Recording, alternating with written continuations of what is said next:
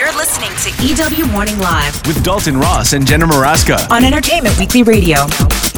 Now, of course, uh, Sir Ian, uh, Lord of the Rings, The Hobbit saga is not the only mammoth fanboy franchise you're a part of. We know you'll also be reprising your role of Magneto in X yes. uh, uh, Men Days of Future Past. Next summer that comes out. Nerds like myself salivating all over about it. What can you tell us about that?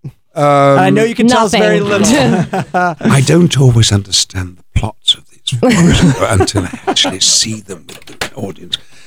But uh, Yeah, it- it's all all about going up. into the past, basically, and and so I don't get to go into the past. I don't think I'm uh, spoiling it by Mm-hmm. saying that. Uh, but we, we are there at the beginning when the plot is hatched, and and um, then Michael Fassbender, Bender, yeah. is he Yeah. called Michael Yeah. Michael No, I'm Fassbender. joking. He's he. Uh, Magneto's in very safe hands with him. yeah, he's he's fantastic in the role as well. How much fun has it been able to play the bad guy? And obviously, Magneto's a guy that we, you know, we understand. We've learned his backstory, but it must be sort of a thrill to play that guy. Well, um, usually the the bad guys have the best lines, the best parts, you know. And I've played a lot of bad guys, like in Shakespeare. Yeah, you know, right. Richard III, I did on film, and the, the and uh, I don't. They seem to be somehow richer than someone who's purely good. The, the odd thing about um, a Gandalf is that he's good through and through, and uh, it, uh, parents should be reassured that kids really love these films, but they are about some people like Gandalf who are actually trying to do good as opposed to be destructive. Now, Magneto is a bit of both.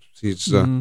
he's well intentioned, but he uh, perhaps politically is uh, not very sound, and I'm not sure I quite agree with his tactics. But uh, in this film, uh, he's a little he's he's older and maybe a little bit wiser, and uh, he and he and uh, Professor X are join, joining forces again uh, rather than being at uh, loggerheads. at odds.